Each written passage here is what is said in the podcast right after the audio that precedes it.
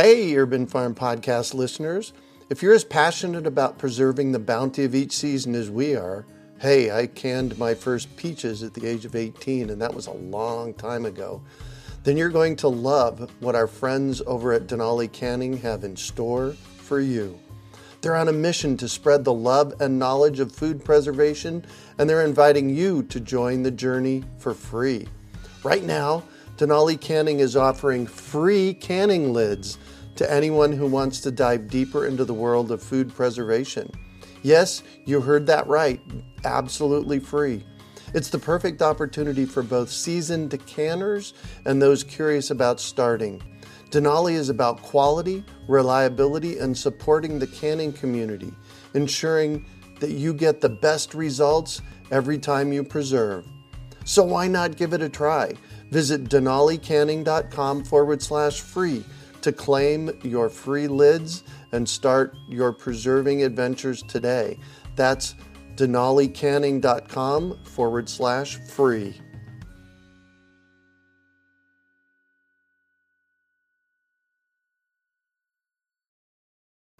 Greetings, urban farmers, gardeners, and healthy food visionaries. Farmer Greg here, and welcome to the 760th episode of the Urban Farm Podcast, where every day we work together to educate and inspire you to become part of your food revolution. Welcome, welcome, everybody. Greg Peterson from Urban Farm U and my new magical farm in North Carolina. Hope you're well. I'm here with Zach Loeks. Hello, Zach. Hey, how's it going, everyone?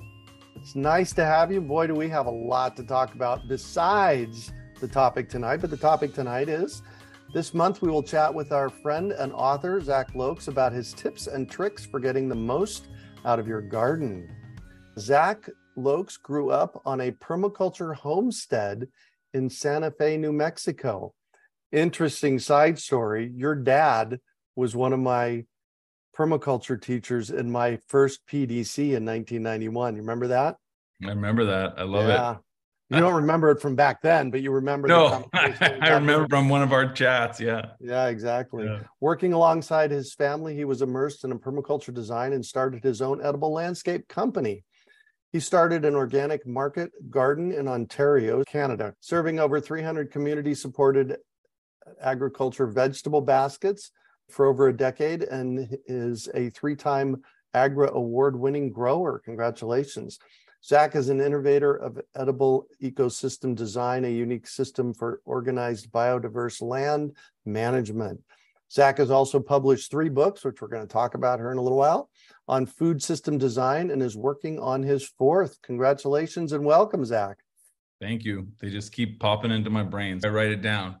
I'll tell you, man, I have so much to say, and I just don't have the brain for writing it down. Yeah, but you've got the gift of gab. That is true. that is true. so let's start tonight. Tips and tricks for getting the most out of your garden. Especially, let's go with what's going on in the world, and that's this whole heat stuff that's happening. Let's start with that when we're mm-hmm. dealing with such extreme heat, what are some things that we can do to help mitigate that heat in our garden? Yeah, good question. There's actually a lot that can be done. First of all, what comes to mind is that if you're following a food forest style gardening where you're integrating perennials and annuals, if you're using those kind of methods, then you're going to end up with um, more partial shade. You'll end up with more evapotranspiration, overall cooling of the ambient air in your property. Mm. And so that can be really beneficial. Certainly, a sun drenched garden has really high yield potential for annual vegetables. But when you calculate the other ecosystem benefits of a highly diversified perennial and annual yard, and you want to factor in the yield of both the fruits, berries, herbs, and the vegetables, you get higher yield. And one of those ecosystem services will be cooling, protecting, helping store moisture, which is all beneficial with these heat waves. Yeah, exactly. I do garden consults virtually with people. Mm-hmm. And I did one with a lady yesterday in Las Vegas, and she was struggling with things cooking in her backyard that had gravel and concrete block walls in it. Yeah. And so this was just yesterday, and we had a lot of conversations. Yeah. And I got an email today, and she said, Greg, I've already started implementing some of the stuff, which in the low desert, what I suggest is heavy mulch, six to 18 inches of mulch. What are your thoughts on that?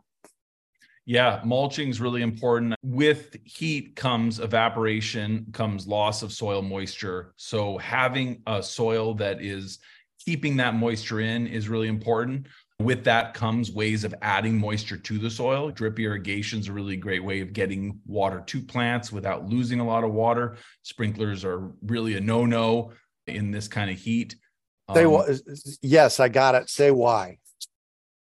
With the sprinklers? Yeah. Yeah, a lot of the water is being dispersed in the air. So before it even hits the ground, it can already be transferred. Water has three different states. It can be a liquid, it can be a vapor, and it can be a solid ice. So it can go right back from liquid right back to vapor before it even gets to the ground. But also, a lot of water splash on the leaves in extreme heat isn't always great for plants. You can get a bit of a magnifying effect on the leaves and really at the end of the day water is costly and you want to get it to the plants right one of the things we're experiencing here that i never experienced in phoenix is that when we do water top down so we're mm-hmm. using a, a, water wand and we're watering the whole plant we're mm-hmm. getting some blights that are hitting our tomatoes and potatoes yep in that case we just really want to water the ground as much as possible yeah for sure the, all the blights on the early and the late blights are about soil splatter from that. So that's where you're right. That watering with drip irrigation is critical. Yeah. yeah. And you said something you called food forest design. It's something that you do. Can you give us a sense of what that is and how that might make gardening easier long term? Mm-hmm. Yeah, for sure. And I throw the word food forest out there because it's a popular term but I specialize in edible ecosystem design because it clarifies the depth of understanding that we can gain from different types of ecosystems in natural areas.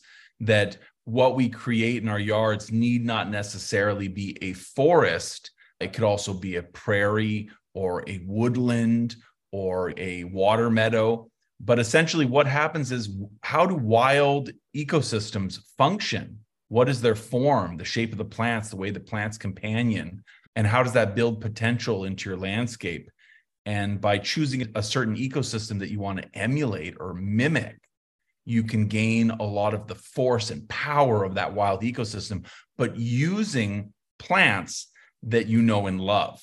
I was just at a conference in Erie, Pennsylvania. And so I was testing people about like halfway through the talk. And I said, okay, so I just used the word prairie again. So what do you think when I said prairie? Do you think I'm talking about the wild tall grass prairies that existed for thousands of years and grasses and bison? Exactly. So that's what I think. That's what I think too. But then at a certain point in the conversation, in understanding about ecosystem design, you realize that it could be that you're talking about a wild native prairie, which, by the way, has plenty of edible and useful plants that exist in it. But it could also be that you're talking about an ecosystem that's designed with the similar layering of plants as a prairie. A, a prairie landscape could be chives and bee balm and lemon balm and other mints, anise hyssop. It could have strawberries in it. It could have various other types of edible plants and medicinal plants and pollinator plants that are occurring in ecological layers photosynthetic strata that are essentially my head, I'm about six two, down to my toes. That's a prairie ecosystem. Wild native prairie, cultivar mimicry. And how do we do that? That's it, right? So yeah. it really comes down to understanding the layers. And I actually like to simplify these things because I think that when you look at a wild prairie, that it has a couple key things that we have to understand if we continue with the prairie example. One is that all the plants are site suitable. The plants are always suitable to exactly where they are, suitable to both the macro and the micro. And by this, I mean the plants are suitable to the climate they're in. If you're planting in a certain climate, you might consider the hardiness zone. You know for sure that the plants are going to be hardy. That's why they're there. But they're also suitable to the micro, which can include literally the moisture in the micro topography. You know, in prairies, you'll see like in lower dipped areas, you'll have entirely different plants that exist than what's four or five feet over in a bit of a rise. So, one of the first things in creating an ecosystem mimicry is really understanding your yard and understanding its environment, both at that macro scale what's your climate, what's your hardiness zone, and understanding at the micro what soil do you have, what's the moisture like in different pockets, different spots throughout your yard, and then finding the right plants. And so then you ask yourself, well, what are those plants I'm generally looking for? If your mimicry is a prairie, you're looking for those herbs, those perennials that are again my height down to my toes. Nice. One of the things that I did in Phoenix when I lived there, I lived in Phoenix for 54 years and I lived at the same home for 32 years. And I got this term from you in a mm-hmm. conversation maybe two years ago. It's called old growth food forest. yeah. And what I did over the course of 30 years at the urban farm is I planted open pollinated seeds that came back year after year and created an incredibly biodiverse space where there was always things to eat like and i'm not yeah. talking about one yeah. or two things i'm talking about dozens of things to eat and that's really what we're talking about is mm-hmm. how do we build a old growth food forest so that all you have to do is harvest and i think that was bill mollison's intent from the beginning in the 70s wasn't it yeah, for sure. And I think if we're thinking about how do you get more from your garden, I guess I would pose the question how do you put in less to get more and to get more in a more resilient fashion? Mm. How do you go out into your yard next year and without investing a lot in the course of the spring and even maybe with the capricious nature that we have maybe it's a bit of a drought or something and you're still getting good yield so with ecosystem design, it's not always about how much work you can put in guaranteed every year. I'm going to always work my soil and plant my vegetables and make sure to keep it really well weeded. Sometimes it's like, how much can I get away with not doing? Right. I know everyone yeah. loves that. Exactly. I've called myself a lazy gardener for for decades. Yeah. And it's not that I didn't put a lot of work in over time if you're thinking through the process of putting a landscape in that will self manage, then it becomes just go out and harvest. That's it. That's it. I've been on the road for six months. I have not been home for more than 16, 17 days per month. I haven't been more. So almost half the month I've been gone for six months. Wow. And I can still go out into my edible ecosystems along my laneway. And I was eating apples and raspberries and asparagus and i've got pears that are ripening. The chums are looking juicy. There was cherries like Chum. so much growing. And did i do anything with them this year? N- nothing. I haven't done anything. I haven't done a single thing. And part of that is the ruthlessness of nature. Not everything will do well. And those that don't survive are not the fittest. And so Darwin would roll over in his grave if he thought that we were going to go and nurture and baby that poor little unfit pear tree that really is not site suitable because right. ecosystem design says it better be site suitable. And if it's not doing well, it certainly isn't. Yeah. In Phoenix, I used to give a tree three years, and if it wasn't thriving and starting to produce fruit, it was gone. There we go. I so we have two different distinct things we're talking about here. We've got the annuals and the perennials, and I guess we could call biennials as well. But yeah. let's talk about the difference between them. And I always think about mixing them together, but essentially, the annual is the vegetable and it's a weed. It's the kind of organism that you would classify as coming into a disturbance environment like when the glaciers left North America and all these weeds came in, and then came the forest land. The, when I think annuals, I think, okay, I've got to work the soil a little bit and mm-hmm. baby it along. Mm-hmm. That every year I'm doing that. But also, annuals can self seed And you can get biannuals where you're allowing them to follow through with their life cycle. And in some cases, that is exactly what's necessary. And in other cases, it might show an opportunity. For instance, I had a patch of self perpetuating rye and kale. And for about four years, it just kept growing and seeding and growing and seeding. And I had earlier kale than I could have ever had by coming in and working my soil in the spring yep. and planting little kale transplants because it just kept growing and perpetuating. And the rye grew and created a mulch and also had an allelopathic effect to suppress other weeds, but it didn't suppress the kale. So mm-hmm. That's an example of using your annuals in an ecosystem model.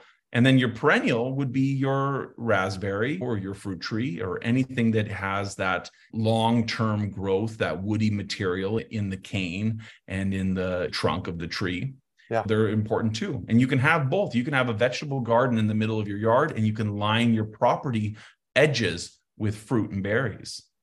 Yeah. And I'm a huge fan of fruit trees, berries, because you plant them once and you get food for decades. That's it. Yeah. You know, yeah. Like, why not? I mean, put more work up front. So that would be the thing I would add is to that conversation, yep. like annual versus perennial. So you invest a little more initially with perennials, but then you get dividends for a long time. Yeah. I had two citrus trees in the ground at the urban farm in Phoenix, Arizona, that were over a hundred years old when I left, and they were still heartily I producing. I love that. Yeah. yeah. yeah. You're you were in a nice little spot there. Even yeah. where I grew up in Santa Fe, we're not as cozy warm as you guys. We're still in the mountains, man. Yeah but uh, there's you know, some good stuff that grow there. I just did an urban foraging about a month ago in Santa Fe of a mulberry tree hanging over a road, and it was just it was loaded, loaded yep. with mulberries. Yeah. Mulberries are like that. In fact, I planted three different varieties of mulberries here about a month ago. Nice, nice. I, yeah. Illinois. Yep. Trader. I got a couple couple of Illinois and then from Phoenix. So we do Pakistani mulberries and dwarf black mulberries. They do really well there. And I'm nice. still doing every year, I still go back in January to Phoenix and we do our fruit tree education program all year round.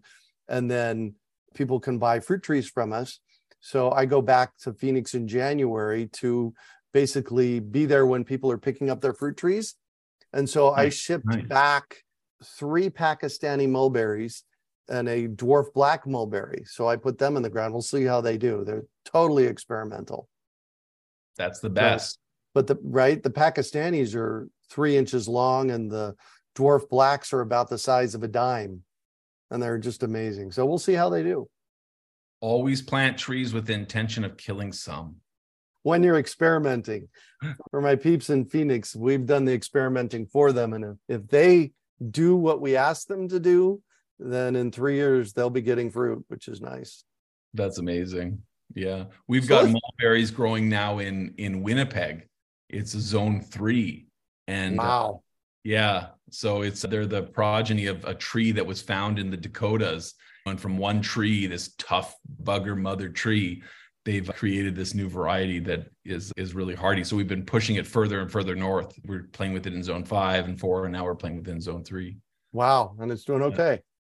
Yeah, yeah, yeah. And we're propagating nice. own now. We're going to share it out into the community and stuff. Good. Yeah, yeah, that's one of the things I did with figs and mulberries when I did the cuttings on them. So I also brought some figs back with me. Mm-hmm. And I had to prune them down to get them in the box to ship them here. And so mm-hmm. I took those prunings and I stuck them in the box. And when they got here, I rooted some of them out. And I got a couple of figs. And interestingly enough, I got a bunch of the Pakistani mulberries that I got them to root out. We'll hmm. see how they do. Very cool. Yeah. So let's talk about in your world. I wonder what the answer to this question is. In my world, there's seven layers to a food forest, hmm. starting at ground or below ground and then going up. Can we talk through those? Yeah, depending on where, yeah, seven layers, right, for a food forest. And then it depends on what you qualify as a layer, right? So I mm-hmm in some respects, I would just keep counting and differentiate even more and even more. Right. but that's because I'm just like a ridiculous ecosystem design nerd. it's to the point where people are worried about me. No, I'm just kidding. but at the same time, I also like to say there's just three layers. So it's because, in a way, good design is super simple. So yes. So here's the seven layers. People will talk about overstory trees and they'll talk about a fruit tree layer. And then they might talk about a, a bush layer. And then you could talk about a ground cover layer and a, an herb layer, right? And then people might talk about like an annual vegetable layer, right? Mm-hmm. And a biannual layer and maybe a vine layer. And I'm already over because then I would throw a shrub layer, which I would differentiate a shrub from a fruit tree or from a bush so I would say that a raspberry is one type of layer and a hazelnut's another type of layer or an elderberry I'd throw in there, which which because they're just so much bigger than a raspberry or a currant, but yeah. they're not a tree because they have different habit. So then I start differentiating the layers not just by height, but by habit. And then I'm okay, you might have a dwarf fruit tree and you might have a full root standard fruit tree, which still is not the same thing as planting a maple or oak. And then what about soil life? And fungi aren't they a layer isn't the soil ecosystem the soil ecosystem is a whole bunch of layers but if they're that all has to be. layers yeah. so you could just keep going but at the end then I, what i like to think of is you have big plants medium plants and small plants and then sometimes i like to say and you have really small plants and i just keep it at that because when i do ecosystem design and this is where ecosystem design really jumps away from the philosophy of permaculture is it's a systematic diverse land management system where it's all specified out exactly how we organize landscapes. And it's all about patterning of different sizes of plants based on their suitability to your landscape. So sometimes I like to say, okay, along my edible driveway, for instance, I have a very small plant like a ground cover, and then I'll go to a, an herb and then a ground cover, and then I'll jump up to a bush and then I'll go back down to a ground cover, and then an herb, and then a ground cover, and then a fruit tree. And I'll go, okay, now it's ground cover herb, ground cover bush, ground cover herb, ground cover fruit tree, ground cover herb, ground cover bush, ground cover herb, ground cover ground cover bush, ground cover herb, ground cover fruit tree. And that becomes the pattern. But then you can play jazz. It's almost more musical than anything because I was you, dancing here. Yeah, you were you knew it. And then you like get funky with it and you start to specify even more design details because then you're like, I have a, an integrated pest management herb, and I have a soil building ground cover, and then I have a nitrogen fixing herb, and then I have a berry bush, and then maybe you switch it up. And you say, oh, and my fruit trees are two pits for pollination, and then I have two pums for pollination, but less disease sharing, and you just mix it up. But at the end of the day, if you look at the design that you're making, you could just make tiny dots and medium dots and large dots on your paper in a pattern, and then you could specify all of the different plants based on what they are. And if you're doing a prairie mimicry, then those largest dots are sunflowers. And if you're doing a woodland mimicry, those largest dots are trees, yeah. full size trees, right? Big so, trees. Yeah. So by going down to just like three layers, in a way, I've become a better designer because I just start to think of things as more and more similar Whereas before, I used to try to break it down as much as possible. And I'm like, ah, there's 29 layers. I'm telling you. I was going to say there was about 27 in there. yeah. I have a little bit of exciting news, but let's start with the book you wrote about this. What's the book? Yeah. So the book, The Edible Ecosystem Solution, is about ecosystem design and how to create small, modular edible landscapes with starting with just five feet by five feet, and then how to grow from there into your yard and into your community. Yes. And it's an amazing book, so much so that when it was time for you to do the audible version of it, who did that? It's a really great guy. I got so incredibly lucky. I read the book for Audible. So if you go to Audible and buy the Audible version of it, it's me. Yeah. Yeah, just go to Audible and type in either Zach Loeks or Edible Ecosystem Solution. It'll come up. And you did a great job. I was chatting beforehand a little bit with you and saying how much I was able to assimilate it because, but really, like, as someone who writes, it's mm-hmm. hard for me to read my own book and see i'm like is this book good i don't know Yeah. because i just started editing and stuff but i did one of one of my trips on book tour or something i started listening to it on audible and i was like oh this is great and your voice was great and it was and it was really clear and i was i enjoyed the book i was like this is a good book It's a good book, absolutely. But i didn't know until i heard it yeah. And one of the cool things about it is that it the Audible version comes with PDFs. yeah To show people how to actually make this happen. Mary Lynn wants to know the name of the book again. the edible ecosystem solution. And it's referring to both the fact that we're creating landscapes that are edible and we're using ecosystems, wild ecosystems, to help hmm. inform the design. And then solution refers to a lot of the issues that we're having in our communities and in our culture food insecurity, climate change, urban heat island effect, how we can solve these by creating small but mighty edible ecosystem landscapes. Well, and I am a huge proponent. I've said this for years that the place with a capital T to solve our global food problem is right where we're living. Yes, sir. And one of the things that I experienced at the urban farm, and one of the things I'm starting to build here in North Carolina, is a, an ecosystem where you just go out and graze. yeah. Is it Yeah. easy? Yeah, yeah, we're in the same track. I if I said I spent almost all my time thinking about this, I literally spent almost all my time thinking about this. I I really envision the world as just being this wild, edible, diverse, beautiful, interactive cornucopia. I'm like I'm fully on board with what you're saying. Like that that's the way to live. You just walk out and you graze. Like you're a bison. Eileen says, anybody in the Phoenix area read this book and are you trying to use this information? Is it worth the price for Phoenix growers? Eileen, I lived in Phoenix for 54 years. I vetted this book before I read it for Audible. It's an incredible book. Really, no matter where you live, I'm going to throw this to you as a question. it, yeah. it works, right? Yeah, I would say Eileen. I obviously I'm the author, but and I'm working on my fourth book right now. But this book in particular is a really great book. It really is a great book. It, it's and part of why it is amazing is because it's really about finding what works anywhere by anyone. And I really wrote it for that. I wanted to write a universal book.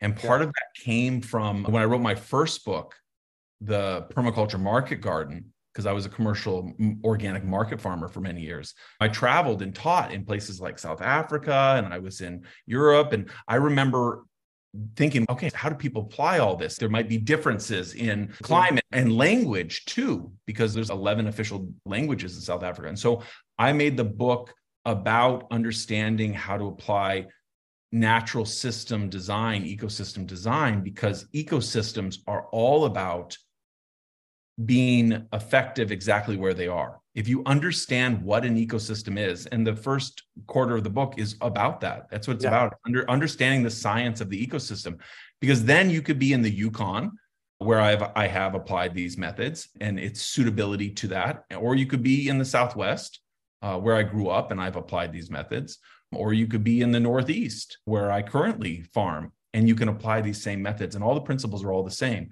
because the ecosystem is following the same natural design principles every single square foot of earth. It's the Yeah. same natural design principles that are applied. And that's why we need to grow like ecosystems because we live in an ecosystem reality, which is called Earth. this is really what permaculture is. I like to call permaculture the art and science of working with nature. How do we work in the flow? And you need to look to see what works in your area. And I highly suggest that you walk down the street, walk the neighborhoods where you're at, mm-hmm. observe what's going on in those spaces and start to mimic what works, right? Absolutely. Yeah. Yeah. Yeah. And it's and talking about walking, that that reminds me it's something I'm doing right now, which really builds off the edible ecosystem solution book. And the concept is I'm actually going on long cross city walks. I call it walk across where. And uh, I do that to look at green spaces and, and show all the spaces that are underutilized in cities and to visit all the great projects that exist in, in areas so people can see that they're not alone in wanting to recreate a beautiful habitat around themselves. There's people doing amazing work all over the place. You can check that out on YouTube or something and then and walk I I would actually say yeah, walk across your neighborhoods, check out what your neighbors are doing, make contacts. Hey, you know, what fruit grows in your yard because that's the catalyst that reduces the amount of energy needed to succeed in creating great gardens in our homes is learning from each other and understanding our surroundings and our natural systems and other great gardeners. Well, and it's amazing what happens when you slow down, get on a bike, walk your area, the different things that you see. When mm-hmm. we're traveling at 30, 40, 50, 60, 70 miles an hour, we're missing so much I know. You know what's so funny is that when like I never went anywhere when I was farming. Mm-hmm. And then when I wrote my first book, I started traveling everywhere by plane. And then I was like, oh, I'm missing too much. I want to see all the land in between. So then I started driving to all the conferences and things where I would do for work or consults. I'd only drive so I could see it. And then I was like, I'm still going too fast. So now I'm doing these walks and I'm like, this is the perfect pace. The one I did in Winnipeg was 40 kilometers in 15 hours. And I learned so much by going at that pace and that distance. It blew my mind. Now, are you videotaping or recording yeah. this anyway? Okay. Yeah, I post live to to Instagram, Zach Loeks uh-huh. on Instagram, and then I'm also piecing together a bunch of videos, which I'm going to be launching on YouTube about the walks. And I just I meet people. I can give a little anecdote from a walk I did in in Erie, Pennsylvania last week because it Please. was okay, it was really cool. It was really cool. You guys will love this. I decided I would walk the downtown area. So I set my goal on about seven kilometer walk. And as I was walking, I met up with some folks in a park, in a city park, just hanging out, enjoying the park on the weekend. And they started to talk about this one guy was like, I was born in 1945. And before there used to be fruit in all these yards. And there was so much fruit. And I was like, oh, tell me more. And then this lady chimed in. She's like, yeah, and there's this one great old cherry tree that there used to be. And I don't know if it was still there, but it was so glorious. And so I'm like, ooh, I'm like, where was where? it? Yeah, yeah, I'm like, where was it? She's like, she's and so I'm like generally heading off. And then she's like, oh, walnut and eighth. And I'm like, okay. So all of a sudden my entire trip and i do these things very impromptu i didn't actually know i was walking erie pennsylvania until i decided to do it an hour before and i was like okay now this is where i'm going so i started walking there and i continue to do my surveying and the stuff that i do and then as i get in that area i'm still looking around and i start chatting with these two other guys that are coming back from work or something and then they're like, there is this neighborhood where there used to be a lot of fruit back in the day. And they're like, it's, and then they're like, oh, heck. He's like, let's go. And so these two guys just take me along and we're like cruising through this neighborhood. And then we take like this left and we go over here. And then all of a sudden we come to this area. And he's like, yeah, there used to be lots of plums in here and stuff. And they're like, okay, we got to get back to work. So I'm starting to move around in the neighborhood and I see like where some trees are gone now, but there's still some big old trees. And there's one really pretty decent, glorious cherry tree, but it, but it just has one cherry on it.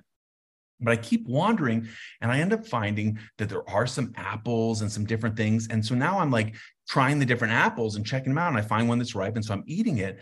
And now an even younger person comes along. So if originally I was talking to somebody who was born in born in 45, and then these yeah. two they maybe they were in their 40s or something. And now this girl comes along and she must be maybe 18 or something like that. Mm. And she sees me eating this apple and she immediately comes over and says, Is that edible? And I'm like, yeah. She's like, what?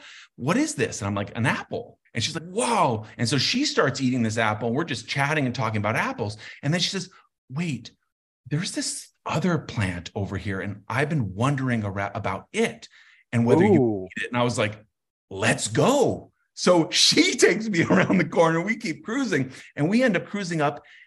And there is this glorious cherry tree.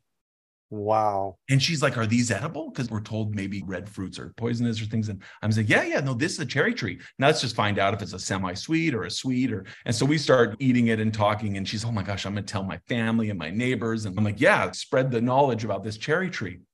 And what struck me later after I finished this walk is how the memory of the early generations of this community brought me to a place where like that generation that's more my age were able to then lead me even closer Yeah. And I ended up interacting with this young generation that was constantly curious about these fruits, but didn't actually have the mentorship and the knowledge. And that that connection of these different generations leading me to this just blew it's me huge. away. It's huge. Yeah.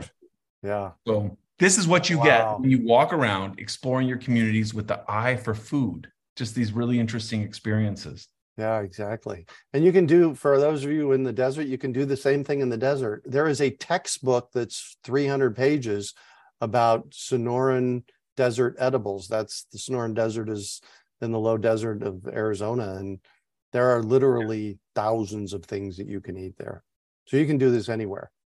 Absolutely. Cactus is delicious, right? The fruits yeah. and the flesh. You well, just have to know how to clean it up. yeah. Have you ever eaten saguaro fruit? I haven't, but but prickly pear in New Mexico is what we would that would be oh. our go-to. Oh my gosh. So I grew up with prickly pear. My mom used to harvest prickly pear on the way back from our cabin up north in the 70s. We'd pick them and make prickly pear, yada, yada, right? Yeah. So I get here to Asheville last April. Yeah. And our drive from here into town to the, go to the grocery store, the farmer's market and stuff goes by a prickly pear. and given it. that I grew up in the desert, that's one of the first things yeah. I know what that is. Yeah, I don't yeah. know what most of this stuff is behind me, yeah, but I like, know what that is. You're like, so, that looks good. Everyone else right? don't eat that. yeah. So I watched it, and this is our main way into town. So we drive by it a couple of times a week. And I watched it over this course of the last summer, and it actually made prickly pears. I love it. And it's they so actually ripen. That's the thing, is like a yard full of prickly pear is a garden in some climates. That's the mind shift we're talking yeah. about, right? Yeah. That's a yeah. low maintenance edible garden. You can eat the fruit too, the tunas. Right, right? exactly. And, and we got 17 degrees and snow this past winter. yeah. And the thing woke up. And two months ago, I finally, every time I drive by, I'm looking for somebody out front. I finally drive by and there's a guy standing out front working, doing something in the front yard. I pull over. I yeah. said, Hey, do you mind if I take a couple of those prickly pear pads with me? Yeah. And they got these gnarly thorns on them. And but I ventured past that. I think I had some gloves in the car or something. And I tore off a couple of the pads, just separated them from the plant. I brought them home. I put them in a small pot with nice soil and I fertilized it a little bit. And wouldn't you know, one of the pads has three prickly pears on it. That's awesome. That actually bloomed and made a prickly pear. And the other one, the pad went from four inches diameter to 12 inches diameter. It's wow. like they're growing, wow. and I just stuck wow. them in the ground you know anything that grows when you just stick it in the ground is worth it that's the i love it you were talking about your elderberry patch too right yep. and like those again they propagate so easily their their nature is to propagate just by yeah. sticking a stick in the ground literally that's what i did i bought a yeah. hundred sticks two different varieties i got i got bob gordon and adams elderberry 50 of each mm-hmm. and the guy that the person that I got the first set of them from, he just said, just stick them in the ground. I'm going to do a little better than that. I put some rooting hormone on them and stuck them in four by four by nine pots with some nice soil in it. I ended up with 96 rooted elderberry plants, three feet tall. Love it. In three months. Was, wow. Great, Action. great plants like that, right? They just I do with black raspberries. I just pull the canes down, drop some hay on it or anything just to hold the tips down. And then they root from the tip right in. And then you get a really easy, clean plant. It's just like rooted into the mulch. So then yep. you just snip it with your pruning shears and then it just pulls, the roots pull right out of the mulch. And so then I'll have a few hundred of these, you know, really nice rooted black raspberry. And then mm-hmm. I just mm-hmm. Them or provide them to job sites or whatever. Grapes will do the same thing. Yep. Grapes yep, will do the same one. thing. Yep. They're just asking for it. And that's part of understanding nature is like really looking at the way that they propagate themselves and allow them to do their own work. Yeah. Yeah, exactly. That's what really watching nature, and I call it permaculture. Just watch and see what happens in your space. I've said this for years spend at least a year on a property before you make any changes.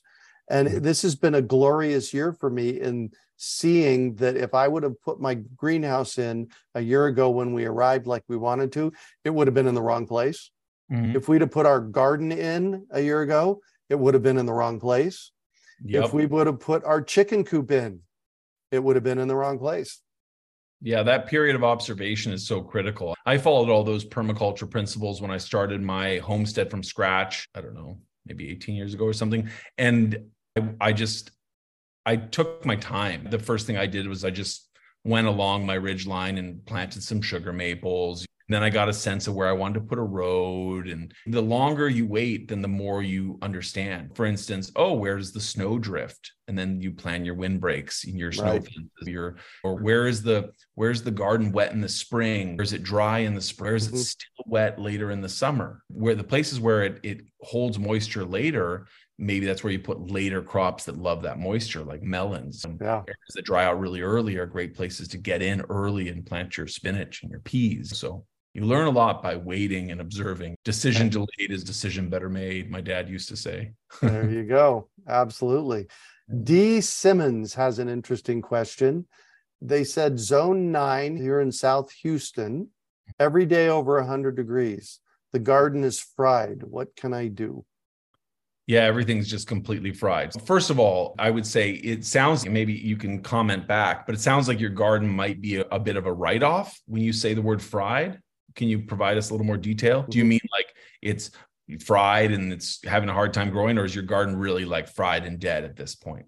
Because sometimes I think the best garden, if we're limited for time or resources, or if something problematic has happened, is just to allow it to grow as a cover crop and start to improve and heal the soil for a better garden next year. So going into your garden and just dispersing a bunch of cover crop seed and then allowing that garden debris to nurture, to nurse, we say, to nurse that seed to germinate in its shade, in its kind of ruined canopy, so that it grows up and can have a nice cover crop going through your fall and into your winter.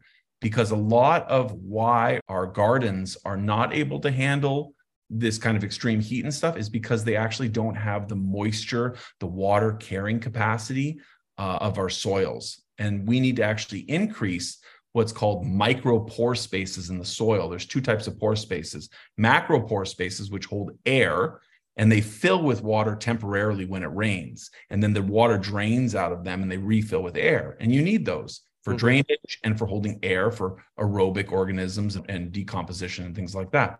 But then the micropores are really small and they hold water even after free drainage has finished from the soil and plants are able to absorb that water. And in that water is nutrients in water solution.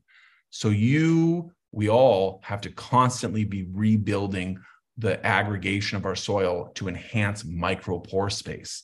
And the best way to do that is integrating cover crops creating raised beds that don't get compacted so the pore space stay once you've built them and making sure to have cover all through the season as much as possible. So having your garden mm-hmm. be in cover crop or cover crop or crop, but very rarely ever having it completely bare. Yeah, you don't ever want to have it bare. No. So that's my thought there is that maybe make some lemonade from your lemons. Exactly. Donald says, How do raised beds and large pots fit into this? We are doing raised beds in large and small pots. We actually have some plants in our garden area here, Donald, that are three inch diameter pots, just really small pots that we're growing things in. If the soil is in them really good and they stay hydrated, they do great. It's all about having water too, right? If you don't have water as a resource or you prefer not to use it, then you have to plant a xeriscape. You have to plant plants that don't require water. If you're planting plants that require water, then you need to water them or they won't thrive. So if you're in really hot areas like Texas and southern New Mexico and Arizona and southern California and Nevada and places like that are hot and dry, you have to understand the nature of your plants 100%. Are these plants that can grow with minimal water or are these plants that require that water in which case they'll love that heat if you give them that water. So you have to ask yourself your resources. Do you have are you paying for city water? Do you have water catchment off your roof? Yeah. In the low desert, when I lived in Phoenix, we basically gave up on our pots in the summertime. It's just yeah, growing yeah. things in pots through the heat. Good luck with that. Yeah, because they're they've got a lot of surface area for water loss. Yeah. That's it. But depending what you're growing in it too. But yeah. yeah. I would say in-ground growing is better. And when I say raised beds, like I create perma beds, and they're a very specific type of raised bed. First of all, they're earthen beds. They're made by raising the earth as a bed. There's no mm-hmm. wood, there's no rocks, there's no metal. It's an, a raised earthen bed. It's a 12 inch path. And then it raises up six to eight to 12 inches. And then it's a 32 inch bed top. And then it goes down into a 12 inch path. And that has a lot more connection to the soil. But yeah. the raised nature allows better drainage in the spring, but it also holds more water because even if you walk on the path here, there's no compaction in the bed up here. Whereas if you're growing yep. ground, even walking here, even if this is a no walk zone, the compaction impact is still felt into the center underneath because that's how compaction radiates into the ground is it gets wider and deeper in terms of its effect. When one of the things they do in Tucson, I've seen, is they do lowered beds. Mm-hmm. So what they do is they dig a trench that's three, three and a half feet wide and 18 inches deep and then sometimes they'd fill it with woody mulch and let the soil develop over time or just put really good soil in it so mm-hmm. that then the those lowered beds become catchment areas for water yeah that's cool that's the like the waffle bed style right they can be long but you can also make two foot squares sunken squares with raised ridges. And those can be really cool for developing edible ecosystem prairies because you can broadcast the seed into those and then mulch mm. over top. And then they'll hold water and allow it to come in. Yeah. But not as easy for access as the path-based system where you have regular paths. And as long as the beds are less than four feet wide uh, but you can reach in two feet but reaching in two and a half or three feet if you got a five or six foot bed it's hard Meredith says when you do a food forest in a small space, you are giving up the opportunity to plant sun loving plants. Is that accurate? It depends on. So, a lot of what I think about these days is what I call ecosystem ratios. So, if you have a larger yard or a small property, maybe you have an acre, maybe you have three acres, maybe you have a half acre. So the question is, what is the density of large plants versus small plants? Because that's your ratio. And if you want to maintain sun drenched spaces for really heavy yields of annual vegetables, you will certainly put far fewer large trees or medium trees in there. And maybe you would focus on a different type of ecosystem, such as an edible medicinal prairie ecosystem, an annual vegetable ecosystem, uh, a berry meadow ecosystem rather than a forest ecosystem, which is dark and dense with plants, or a woodland, which has some sun drenched space, but also has a lot of larger fruit trees. So you have to choose your ratio. So if you have a small yard, you might only want a few fruit trees, or you might want to create a sun trap, which is an old permaculture you know concept of allowing the sun to come in and you layer it. So your vegetables are here and then you'll have your berries and then your fruit and then you'll have your bigger trees at the back. So mm-hmm. everything is getting access to the sun. So based on the size of your yard and your access to sunlight and what types of food plants you want to grow you'll decide on your ecosystem ratio trees versus vegetables Great questions, Meredith. She also says, "Are critters welcome or are they pests?" Oh. That's a that's an it depends, right? In some places, I work on the strategy of abundance. Plant lots so everybody gets a bite. Yeah. In other cases, you exclude them, but you got to play it by ear because I've I like where I am right now in Ontario.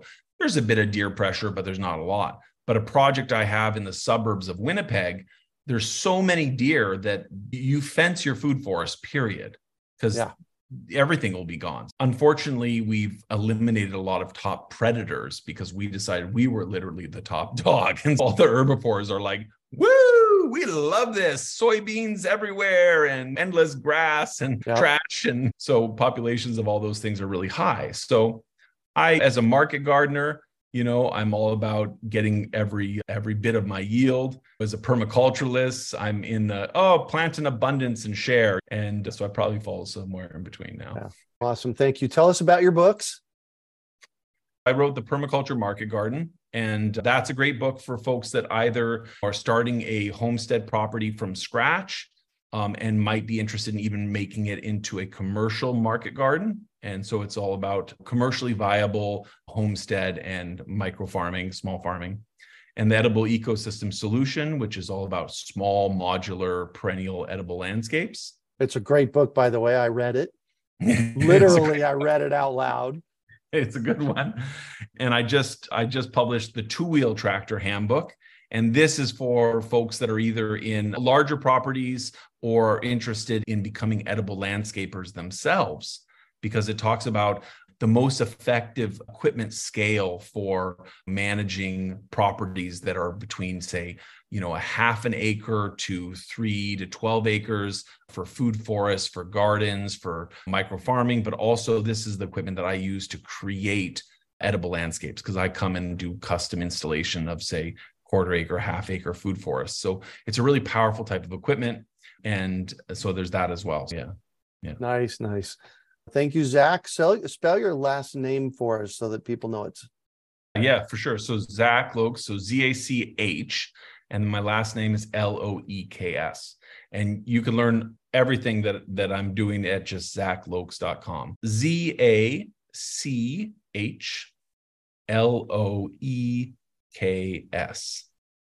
dot com. Perfect. Thank you for this, Zach. I so appreciate it. And I love playing and working with you. I and I love what you do in the world. Thank you so much. Yeah, thanks for having me. It's been a pleasure as always. You and, bet. Uh, look forward to hearing about your adventures in your new farm as it oh evolves. Oh my gosh. Yeah. Yeah. I will. I've got some videos coming. So yeah, I'm gonna pop in I'm gonna I'm gonna walk across your area probably soon, and I'll pop in. That's what. Oh my god! So if you're doing if you're doing that, you should let me know. I'll go walk with you. It's now officially a plan. because All right, cool. Prompted these are so. Anyways, pleasure chatting. Thanks everybody. Right back at you. Thanks. Talk to you later. Ciao. We hope you enjoyed today's episode of the Urban Farm Podcast. Remember to listen for tips, advice, and resources to help you on your journey with urban farming. You can find us on the web at urbanfarm.org or send us an email to podcast at urbanfarm.org. In the words of Vincent van Gogh, great things are done by a series of small things brought together. Be encouraged that with each lesson learned and skill developed, you are one step closer in the direction of your dreams. Hey, Urban Farm Podcast listeners. If you're as passionate about preserving the bounty of each season as we are, Hey, I canned my first peaches at the age of 18, and that was a long time ago. Then you're going to love what our friends over at Denali Canning have in store for you. They're on a mission to spread the love and knowledge of food preservation, and they're inviting you to join the journey for free. Right now, Denali Canning is offering free canning lids to anyone who wants to dive deeper into the world of food preservation. Yes, you heard that right absolutely free. It's the perfect opportunity for both seasoned decanters and those curious about starting. Denali is about quality, reliability, and supporting the canning community, ensuring that you get the best results every time you preserve. So why not give it a try? Visit denalicanning.com forward slash free to claim your free lids and start your preserving adventures today. That's denalicanning.com forward slash free.